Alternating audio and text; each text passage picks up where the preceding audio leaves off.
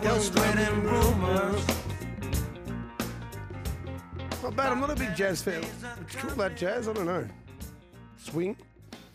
Not sure. Race two on the program at Victorian Harness headquarters tomorrow night, now called Melton Park, is a tricky race, a 54 to 66 rating. You wouldn't normally think about this as being on a metropolitan meeting, and it's not a metropolitan graded race. It's worth $10,000, but it is an interesting one. Look, the top two in the market, I think, deserve to be the top two. I was a little bit surprised that Aldebaran Miley is that much shorter than Glamour Stride, I've got to say, only because.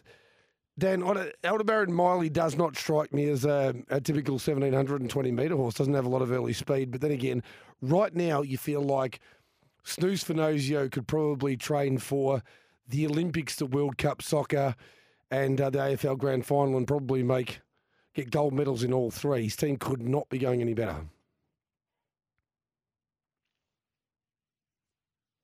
I agree. Yep, one hundred percent. I no, that's wrong. Oh no, I agree with that. I sorry, I didn't.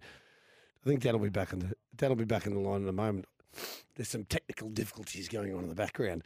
Um, my market here, I had them three twenty and three fifty respectively. That is Aldebaran, Miley, and Glamour Stride, but you're getting two dollars and four twenty. I thought the um, well, the other two, the, the market sort of sorted them out as the four, the quartet in single figures. But I thought bit of Irish luck and, and Countess Sharon had a hope. Maestro's a really interesting runner, only one run back from a break. Inconclusive off a 20 metre handicap. I spoke the other day about how difficult it is to uh, win races off 20 metres.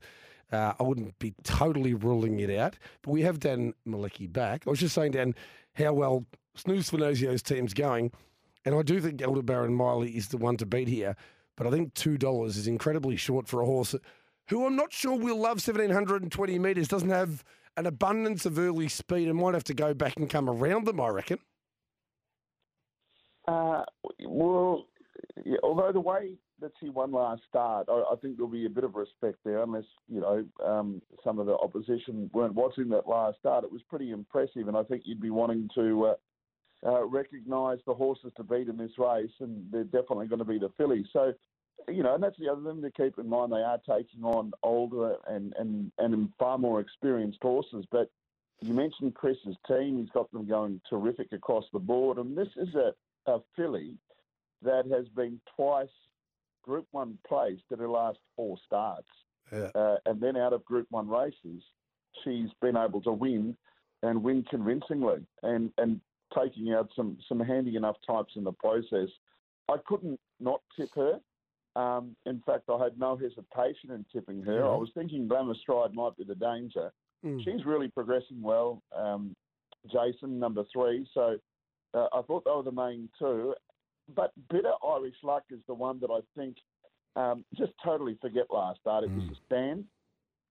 Prior to that, a second the Golden Sunset, I reckon, is a good form line uh, for a race of this type. And that was still early on in the prep. So I reckon there's probably, you know, this, this run is going to be having her at her peak. So I think she can perform well. Bit of Irish luck. So it was the other one I had as a winning chance.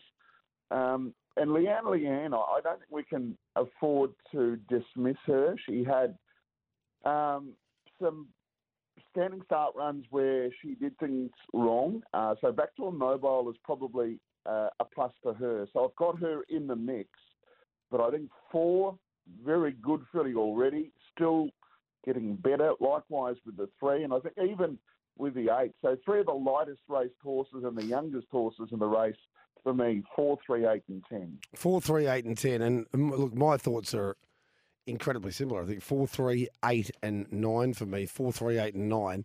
I did think maybe.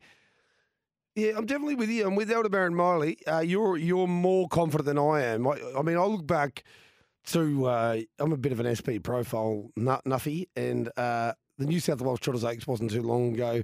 In that race, what separated them in the end? It was four point.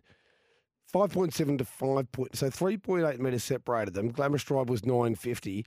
Aldebaran Miley was $9. Aldebaran Miley's gone and defeated inferior opposition. Glamour Stride um, got beaten by the stablemate Satin Stride. In that same race, the other one that I've included uh, that you haven't Dan, is Countess Sharon. Now, in that race that we Yeah. referenced from three starts back, like Countess Sharon had sort of been going through the motions a little bit. But I'll tell you what, that was a return to form, and then it's been franked beyond that. So even finishing 14 metres behind Lady Adelia, there's no problem with that form line going into a race like this. And then has beaten Raining Lilies. Um, Yeah, uh, yeah. you're right. I, I'm, look, she'd be my fifth pick too, and I, and I agree with you. Um, she's been around for a long time, Countess Sharon, but it's as if she stepped it up a bit with that Melton third to Satin stride. It ties in well. The Lady Adelia fourth got beaten 14 minutes, but that's a good form line, isn't it? Oh, outstanding! Like, and I think if you look at in isolation, if you only watched, you know, one harness race, one harness racing meeting every now and then, and you saw the Glamour Stride Countess Sharon race, you'd say, well, I'd want to be in Countess Sharon above Glamour Stride because it absolutely rocketed home. And then the critical key is, I reckon, Dan, and you, I'm sure you would agree that it's all well and good to throw in a, an enormous run, but then you want to see it frank, don't you? And the fact that Countess Sharon has gone on to win last start tells you that okay, that wasn't a flash. In, that wasn't a flash in the pan run, was it? That was um, she sort of she's found her mojo again a little bit. Oh, no doubt. And that was from a backline draw, and she absolutely bolted in, didn't she? So that was a drop back to a class that she was eligible for after running through some stronger races. So um, head full of confidence, you know what I'm like with a with a horse that's the last start winner and the confidence that they get out of it after chasing good horses.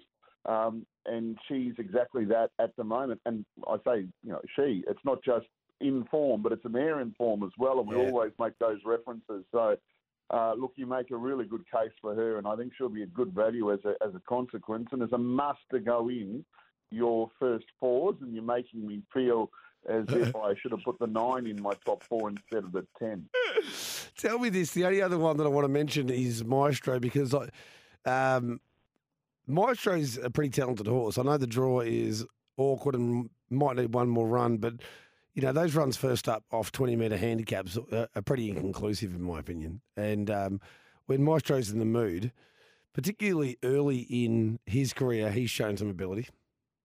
But Whiz Bang Dan's in Yeah, this. look- Whiz Bang Dan sort of in the Yeah. same. We don't know where Whiz Bang Dan is, but Whiz Bang Dan's definitely good enough. It's it's one of those races, isn't it? Well, quick beginner over the short trip, and that's that's what might bring uh, Whiz Bang Dan into it to a degree. If he got across and led, and then all of a sudden he'd be in the mix. Um, otherwise, I, I think the filly's the most progressive, and um, well, actually, I, I've tipped four mares, uh, one, two, three, four. You've tipped four mares, so between us, we've got the five mares. Well, certainly is my top picks in the race. So going for the fairest sex, and there's nothing wrong with that, is there? Well, I've never been accused of not doing that, Dan. I can tell you that right now. Uh. I've never, never, never been accused of turning the other way. um, four, four, th- four, three, eight, and nine uh, are my numbers there. So we're both with Aldebaran Miley, but the confidence from Dan Malecki. We've still got seven races to go, but I'm thinking that is encroaching on a possibility as being one of his best bets of the night. Put it that way. We've still got seven races to go when we return. An absolute belter. Sometimes this is the thing about uh, race ratings. You look at this and see 67 to 79.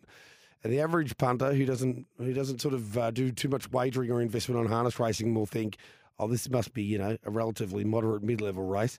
It is anything but. You've got Group One winners going around here. You've got Victorian fillies of the year. You've got RC Phoenix. It is going to be a pot boiler, and we will discuss it when we return on the Friday form panel, along with a number of other races. I'm looking forward to Dan Malecki's opinion on the Noopy kiosk free for all as well. Ultimate Stride, deserved favourite, but there's another one there who's been hung out at very nice odds. Back soon for more Friday form panel to come.